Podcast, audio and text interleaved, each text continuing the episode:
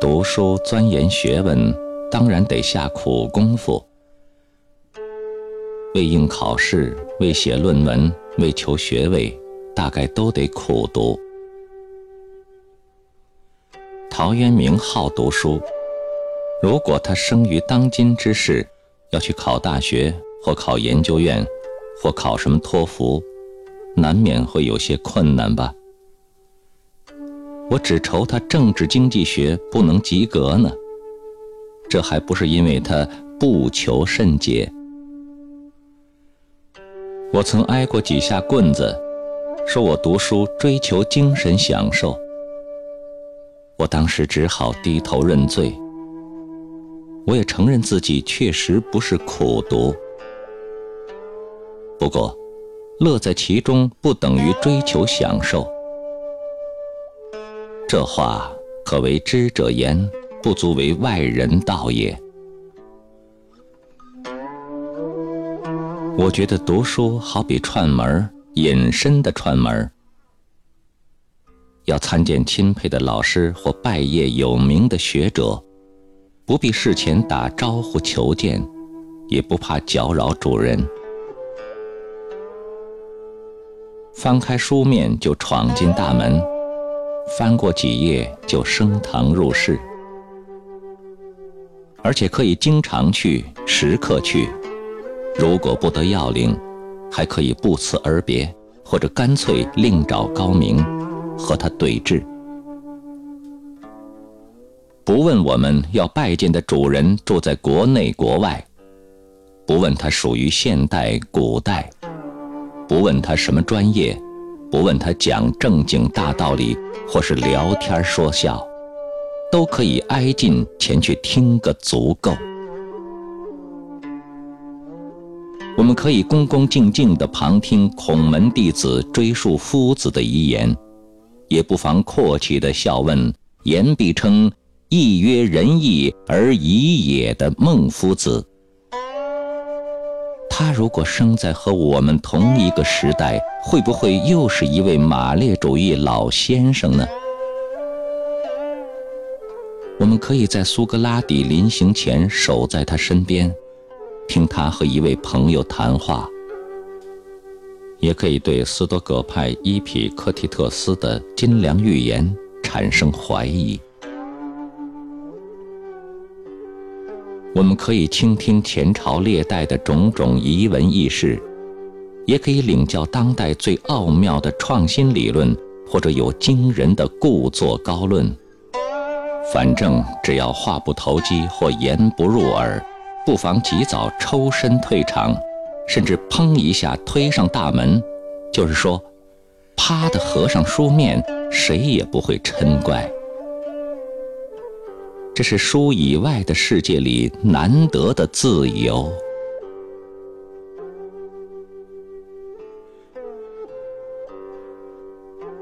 湖宫悬挂的一把壶里，别有天地日月。每本书，不论小说、戏剧、传记、游记、日记，以至散文诗词，都别有天地，别有日月星辰。而且还有生存其间的多个人物，我们很不必巴巴地赶赴某地，花钱买门票去看些仿造的赝品或栩栩如生的替身。只要翻开一页书，走入真境，遇见真人，就可以亲亲切切地观赏一番。别说些什么欲穷千里，更上一层楼。我连脚底下地球的那一面都看得见，而且顷刻可到。尽管古人把书说成浩如烟海，但书的世界却是真正的天涯若比邻。这话绝不是违心的比拟。世界再大也没有阻隔。佛说三千大千世界，可算大极了。书的境地呢？现在界，还加上过去界，也带上未来界，实在可以算是包罗万象，贯通三界。而我们却可以足不出户，在这里随意阅历，随时拜师求教。是谁说读书人目光短浅，不通人情？不关心世界呢？这里可得到丰富的经历，可认识各时各地各种各样的人。经常在书里串门至少也可以脱去几分愚昧，多长几个心眼儿吧。我们看到道貌岸然、满口豪言壮语的大人先生，不必气馁胆怯，因为他们本人家里尽管没开放门户，没让人闯入，他们的亲友家我们总到过，自会认识他们虚架子后面的真嘴脸。一次。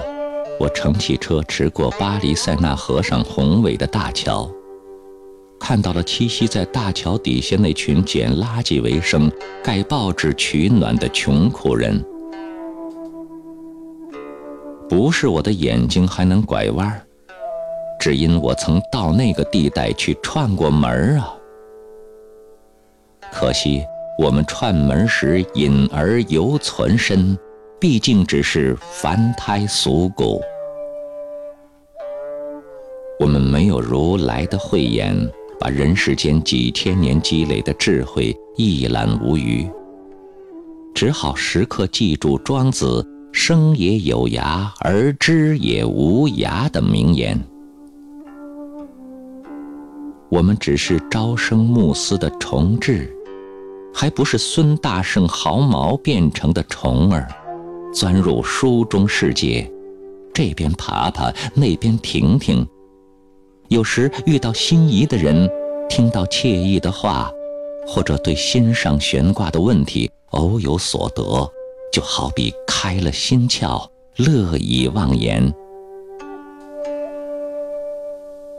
这乐和追求享受，该不是一回事儿吧？